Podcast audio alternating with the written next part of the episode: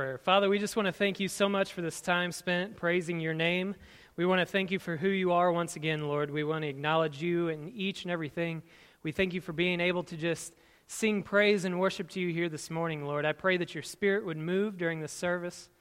Father, I pray that you just open up our hearts, open up our minds, open up our ears to hear what you have for us. And Lord, we thank you so much for each and every blessing. We thank you for the trials. We thank you for the things that shape us into who you've called us to be. We're so thankful for dying on the cross for our sins. And so, Lord Jesus, we just want to acknowledge you in each and everything that we do here this morning. It's in the precious name of Jesus that we pray.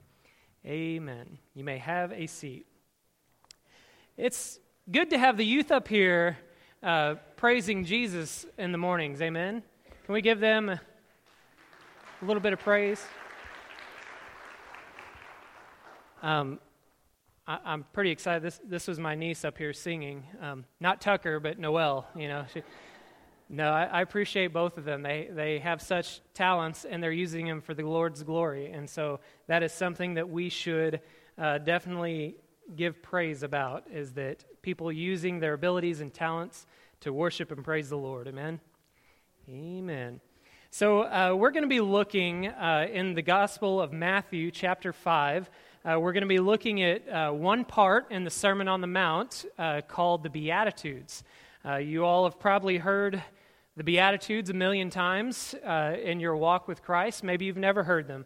But I want to kind of give, I don't want to say my interpretation, but I want to kind of give the way I look at the Beatitudes, and it may come from a fresh perspective.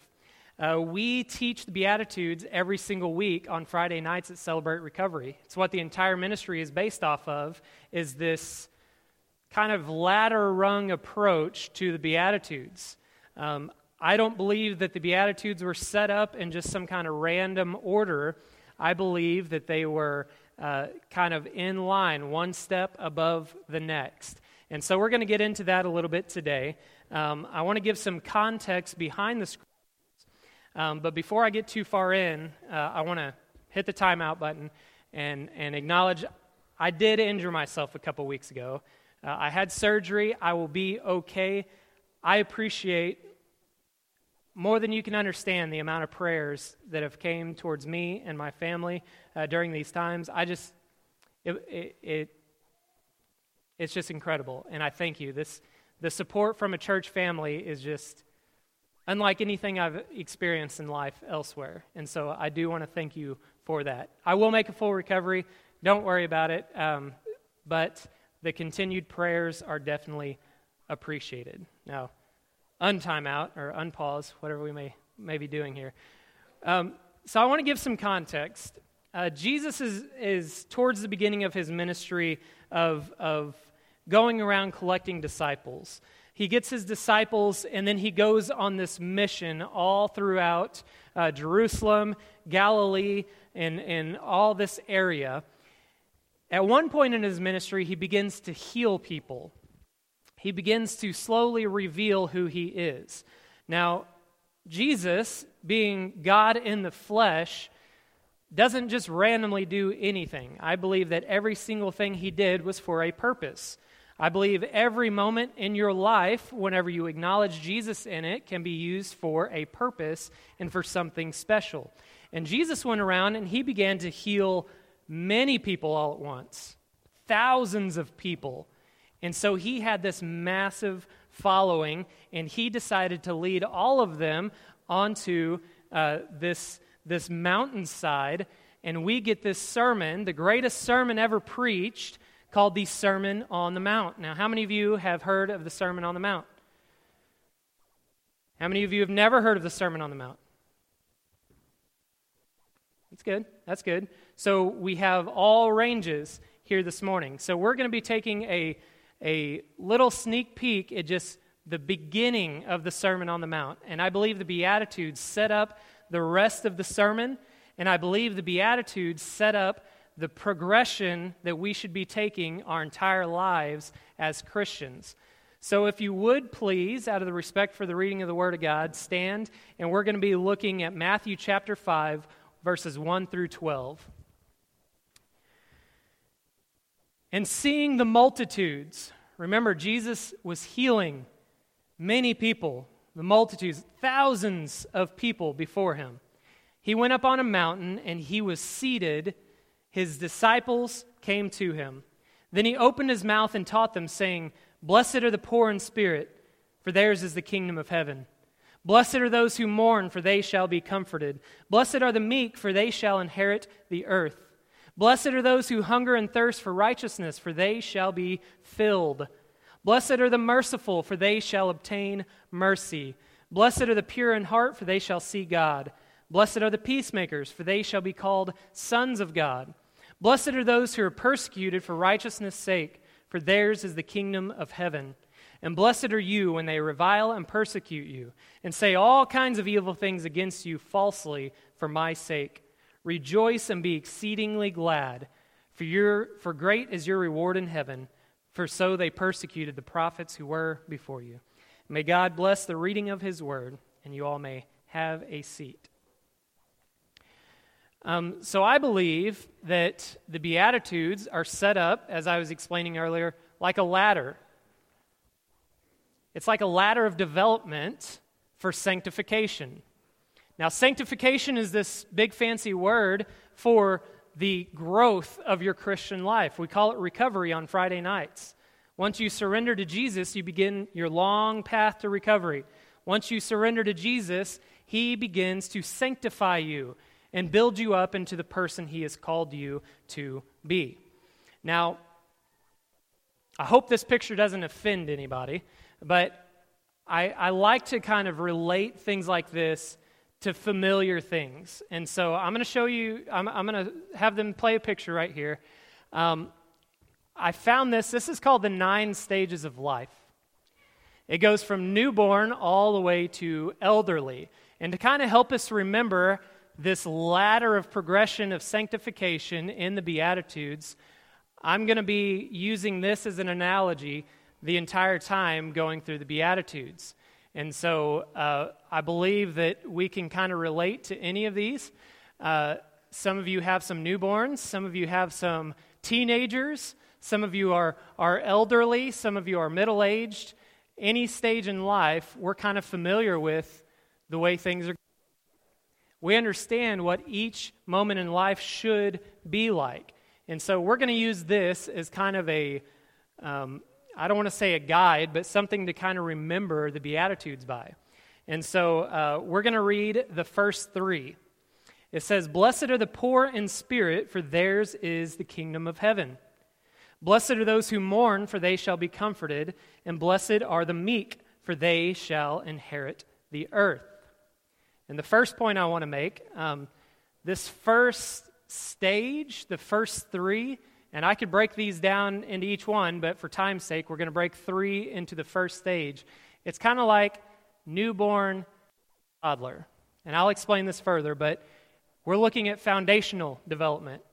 We're looking at focusing on how we grow becoming a Christian. It always confused me for the longest time whenever I read, "Blessed are the poor in spirit." Because we are a material civilization. We think rich, rich, rich, and we're blessed. So it was really confusing whenever Jesus said, "Blessed are you if you're poor in spirit." I always thought, well, wouldn't you want to be like rich in spirit? Like even if you don't have a lot of money, like blessed are you if you're rich in spirit, right? So I had to kind of dig deeper to understand what that meant. And Scripture tells us that whenever we're non-believers, our spirit is actually dead. So it's not even that we're poor in spirit, we are dead in spirit. We don't have any currency. Whenever we surrender our lives to Jesus, whenever we repent, acknowledge who Jesus is, that he died on the cross for our sins and that God raised him from the dead, we're saved. We're made alive in Christ. And much like the parable of the mustard seed, where a little bit of faith turns into this big plant, it takes a little bit of spiritual currency to get that started. So when you're poor in spirit, it doesn't make much sense to me unless this is starting off in step 1. Step 1 is to get right with the Lord. And you may be poor in spirit, but that's going to be wealthy in the grand scheme of things for eternity. And listen to what it says, for theirs is the kingdom of heaven. Once you surrender your life to Jesus, that's the first point. That's the first, you are a baby in Jesus. And what happens when you're a baby? You cannot take care of yourself in a sense. You have to completely rely on the power of Jesus, and you have to rely on the people who are willing to invest and pour into your life. As you begin to grow a little bit in your faith, and I'm not saying this is the same timeline, every analogy breaks down somewhere, and so the 9 stages of life analogy will break down. I can't keep it going for very long. But whenever you're a baby, you need milk. You need to be spoon-fed. As you continue to grow, you can be fed more solid foods. In that same way, we're going to be looking at the Beatitudes in order. Blessed are those who mourn, for they shall be comforted. I was confused with this as well, because I know that Ecclesiastes says there's a time for everything. There's a time for mourning, right? And we can mourn the loss of loved ones. And I think that's appropriate to read that in the context, but I also believe that we should be mourning for our sin and for our brokenness. And I believe that as we progress in the Beatitudes, as we progress in our life stages as a Christian, I believe that God is going to awaken in us a sort of drawing to let go of the sin of the past, to lay it down at His feet and to ask for forgiveness. And celebrate recovery, we begin to make an inventory of all the darkness of our past so that Jesus can shine light on it. And I believe that that has to happen. You have to be healed from your past to begin to grow. And I feel like a lot of the times we get stuck in phase 1 because we've never truly surrendered our past, our sin. And one of the things we love to do is celebrate recovery. Every other week we play a testimony of a saved life. A changed life, somebody who acknowledges Jesus, mourns for their sin, turns it over to Him, and begins to be changed by the Lord. Blessed are the meek, for they shall inherit the earth. We're beginning to see that as we surrender to Jesus, as we mourn for our sin, He begins to shape us into something else. We begin to be more like Him, and meek is not to be confused with weak. Jesus was meek, but He was by no means weak. Jesus was meek, and so should we. And we can see that much like an infant growing into who God has called them to be, much like an infant who needs spoon-fed and needs the pure milk, can grow on to become older. And that brings us to the 2 stages. I'm going to read the next 3 Beatitudes. It says, Blessed are those who hunger and thirst for righteousness, for they shall be filled. Blessed are the merciful, for they shall obtain mercy. And blessed are the pure in heart, for they shall see God. The first stage of life, it's kind of all about me, right? You all have toddlers running around at times. You all have seen them. They're kind of all about them. And really, it should be that way whenever you're a baby Christian. You should be all about growth. It shouldn't be me, like I'm building up myself, but God, please change me, please grow me, please strengthen me, please give me a hunger and a desire for You and Your Word and for people who are going to build me up instead of tearing me down. But once we get to the 2nd stage, number 2, the middle stages of the Beatitudes, we see that it kind of encompasses a little bit older, right? The preteen through young adult. How many of you have preteens in your house? I'm sorry. Preteen through young adult. They're all about relational development. They're all about how they relate to others. I have somebody in intermediate school, a child in intermediate, and a child in middle school right now, and they're learning who they are. They're growing. They're trying to figure out where they fit in life. They're focused on their relationships with others. They're finding their friend groups. They're actually beginning to perform the work God has placed in their life, if we're looking at this in a spiritual sense. Once we get out of that first stage, the baby stage, the toddler stage, where we're beginning to find who we are, we can get to the middle stages. And like I said, this doesn't necessarily have to take place on a huge time scale. You're looking at a person who is an atheist. I was a tree trimmer. I had no qualifications for this other than I love the Lord and I allowed Him to shape my life. That's all for His glory. And God can shape you and change you to the degree in which you allow Him to move and work in your life. And God is going to begin to place a calling on your life at this stage. He might have even implanted the moment that you were saved. I don't talk about this often, but I don't know if y'all knew this, but I'm introverted. I'm like not a people person. God has changed that in my life. But as soon as I was saved, I knew that I would be preaching one day. And it confused me.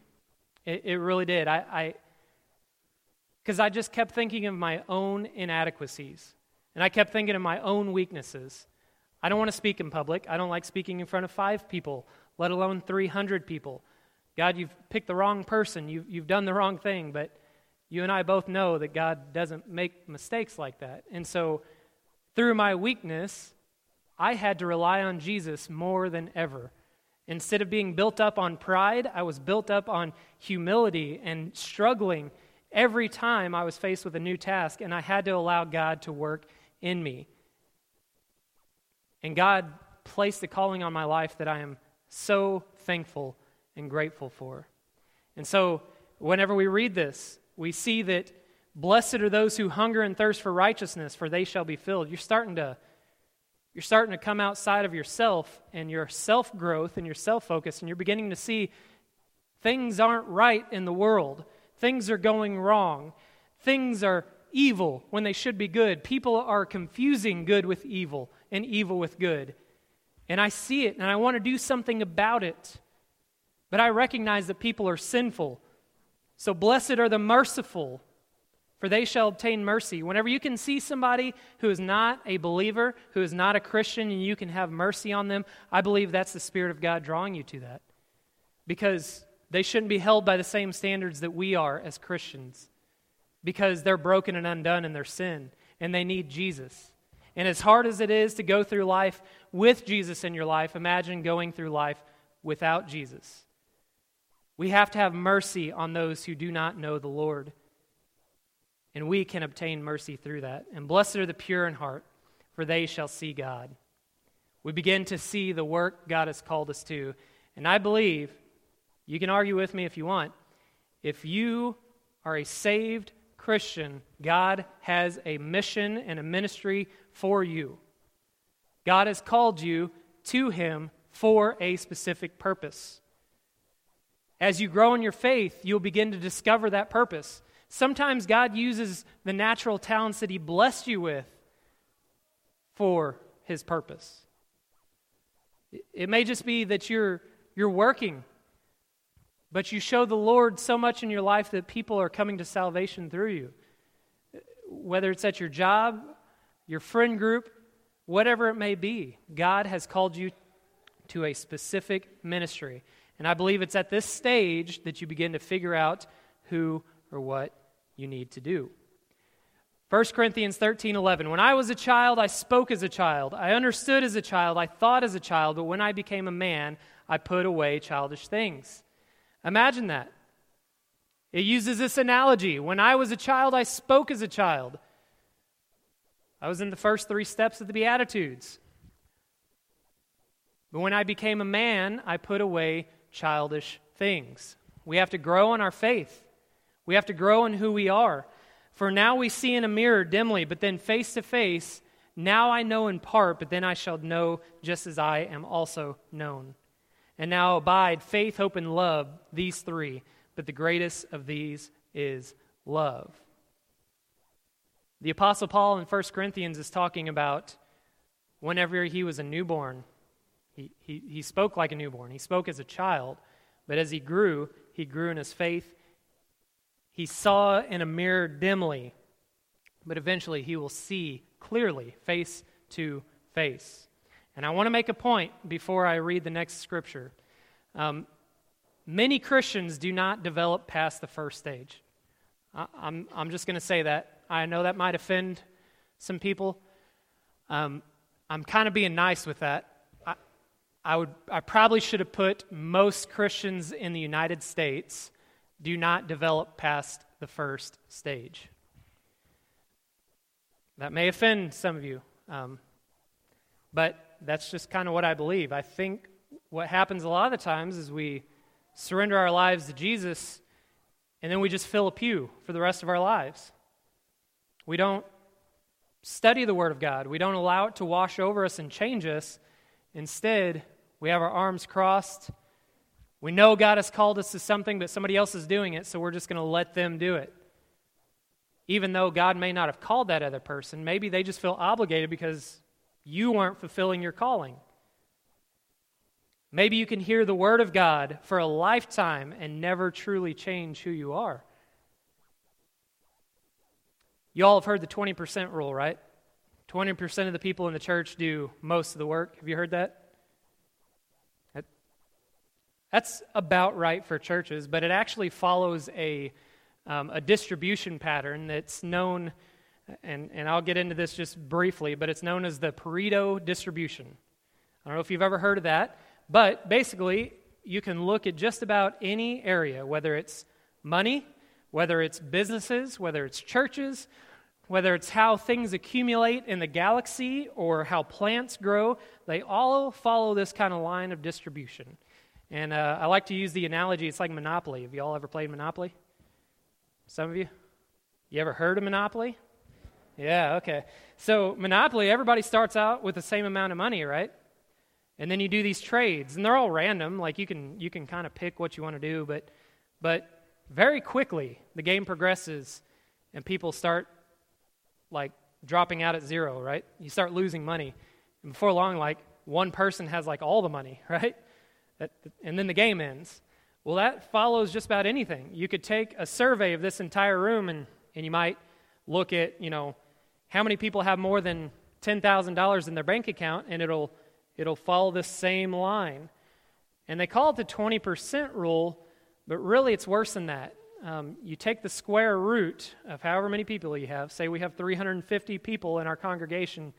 Take the square root of that, it's like 18.7 people doing the majority of the work. Do you know that? It just happens. It happens in companies. If you all own a company, you may be like, yeah, that sounds about right, you know, or anything like that. But I believe that the church should be different.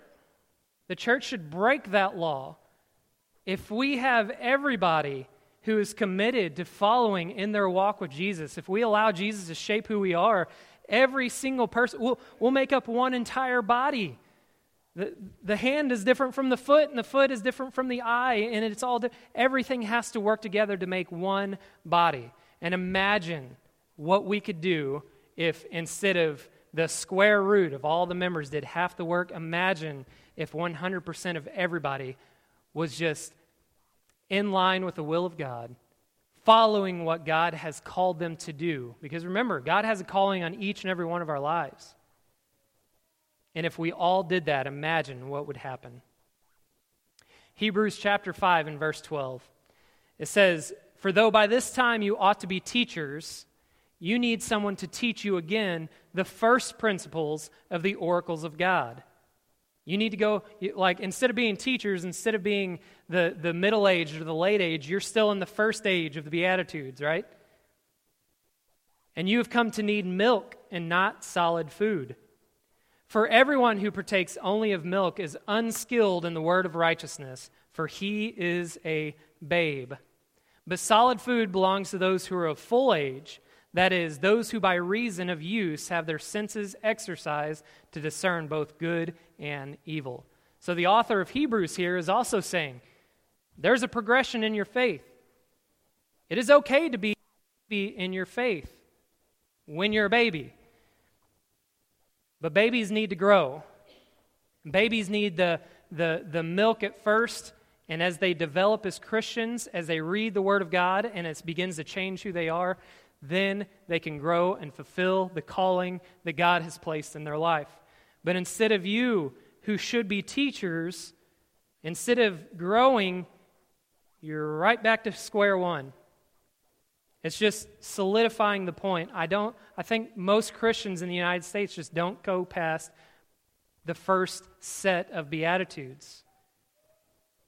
And this passage in Hebrews gets us to the final stage. But solid foods belongs to those who are of full age, That is, those who by reason of use have their senses exercised to discern both good and evil. And we see here the final three Beatitudes are this: Blessed are the peacemakers, for they shall be called sons of God. Blessed are those who are persecuted for righteousness' sake, for theirs is the kingdom of heaven. And blessed are you when they revile and persecute you, and say all kinds of evil against you falsely for my sake. Rejoice and be exceedingly glad, for great is your reward in heaven. For so they persecuted the prophets who were before you. So the final stage, number 3. The final stage of the Beatitudes is the middle-aged adult to the elderly. It is a lifetime of growing closer to God through learning about His Scriptures, memorizing the Scriptures, sharing the Scriptures with others whenever they're falling on hard times, working for the Lord, not for themselves, but fulfilling the mission that God has placed on their lives. A lifetime of that, and a lifetime of spiritual faith whenever trials and tribulations have tried to tear them down, whenever Satan has tried to tear them down, but God had a better purpose for them. They have a lifetime of faith and building that up, and they're able to share that with those who are younger in Christ than them. They have the wisdom from a godly perspective instead of a worldly perspective. If I need to fix something on my car, I can go to a mechanic. He may not know anything about Jesus, but he can tell me about his car, about my car. He's the expert. In the same way, if we're going through something in life, we're not going to turn to a babe in Christ to help us through. We're going to turn to somebody who has a lifetime of wisdom. These are the people that I seek out whenever I'm going through trials and I can't understand where to go or what God has for me. I turn to people who are stable structures in my life, who are going to build me up with godly wisdom and who are not going to be afraid to speak truth to me, to people who are not going to give me a worldly perspective, but who are going to give me a godly perspective. And that is something that has to be built up over a lifetime of faith and trust in Jesus. I believe that these people become peacemakers because they see from eternity's perspective. They see that life's too short and precious, and there needs to be peace, and they shall be called sons of God. They're also at a point in their lives where they're so strong in their faith that they can be persecuted and endure and survive through it. Blessed are those who are persecuted for righteousness' sake, for theirs is the kingdom of heaven. And blessed are those that revile and persecute you and say all kinds of evil against you falsely for my sake. Rejoice and be exceedingly glad, for great is your reward in heaven. For so they persecuted the prophets who were before you. They will be figures of strong faith, pillars of faith in communities. God has this in mind for everybody. God wants you to grow in your faith. God wants to build you up. He's not here to just tear you down. And if you feel like that's what you've been going through in life, like you've just been tore down and tore down and tore down, that's not God's purpose. God's purpose is that when you suffer trials, you grow in your faith. You become stronger because you have to rely on Him. And I don't know what you're going through here this morning. Maybe life is great.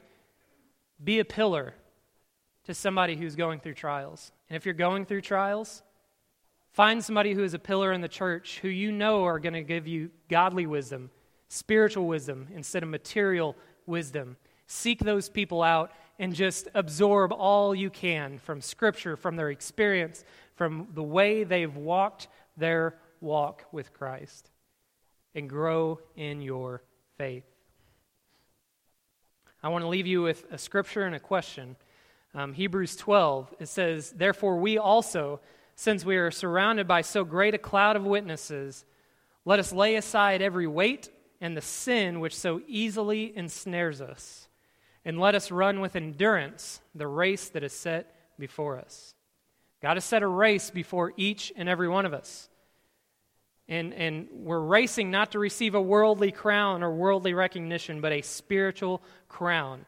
And we all have this race set before us. So let us lay aside the sins that ensnare us. Let us lay aside all the weight that ensnares us. And let us run with endurance the calling that God has placed on each and every one of your lives and my life.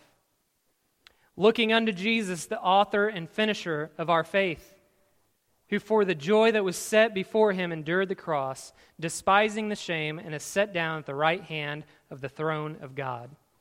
For we consider him who endured such hostility from sinners against himself, lest you become weary and discouraged in your souls.